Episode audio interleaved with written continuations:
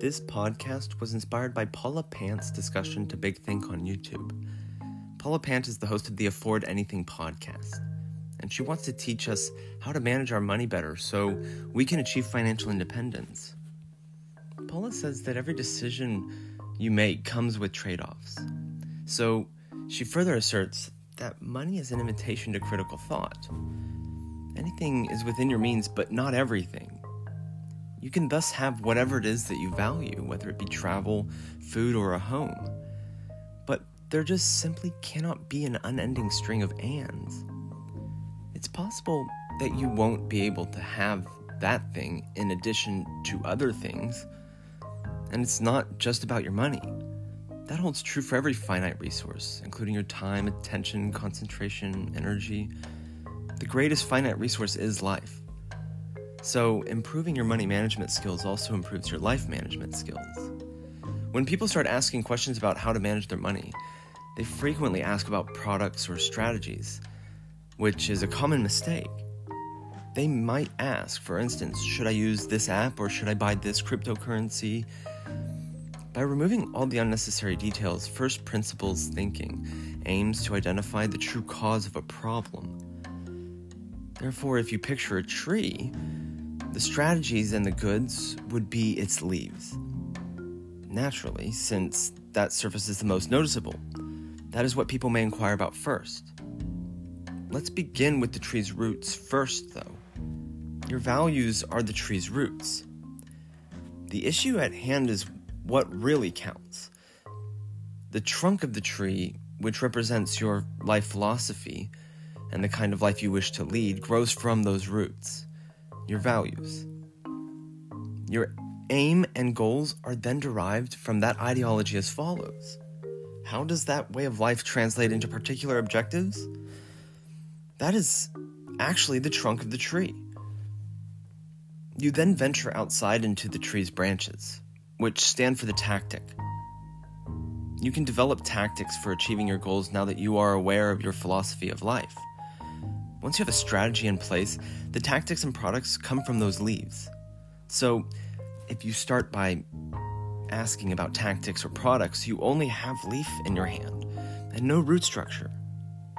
It's really difficult to become enthused about personal finance when it's presented in the context of delayed gratification in order to have more money when you're 75. However, it becomes much more alluring when we reframe that as financial independence and how taking better care of your money leads to this flourishing of freedom, of opportunity, and of choice. When your potential passive income, the money you make when you're sleeping, is sufficient to pay your essential expenses, then you have reached financial independence. And it matters because it gives you access to an infinite number of options. You are free to pursue any endeavor you choose, whether it be continuing your line of work, changing careers in middle age, starting a family, or taking an extended trip. You are free to choose whatever you want without worrying about how you're going to keep the lights on or the refrigerator supplied. Everyone can pursue financial independence, but depending on where you are in your journey, the initial actions you will take may vary. Really, there are only three ways to become financially independent grow the gap, fill the gap, then do it again. To expand the gap, quote unquote, is to increase the difference between your income and outgoings.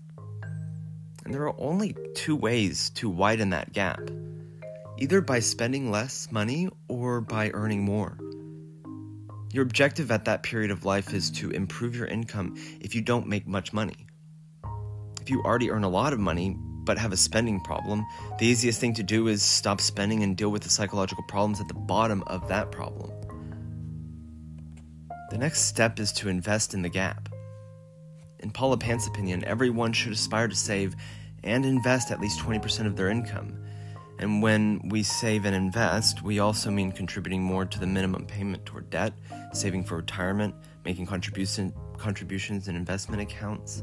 It involves creating an emergency fund. Start with 20% savings target, and if you're not quite there, Aim for a 1% increase in your savings rate every month or so. You'll eventually reach a 20% threshold, albeit it may take a few years. And then step three is repeat. lifelong money management is necessary. In history, there has never been a time when the globe was not unstable.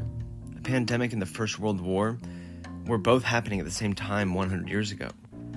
Then, about 10 years, came the Great Depression. Then came World War II. After that, a series of global scale events occurred, one after another. Paula Pant says, and I quote, Change is the nature of the world, the nature of time. And so, if you're looking out at the big global factors that are happening in the world today and you're feeling fear, embrace it and use that fear as motivation, as fuel to make wise decisions about how you spend your money, your time, your effort. That's how you build a life that's more intentional. And there's a lot of joy in that.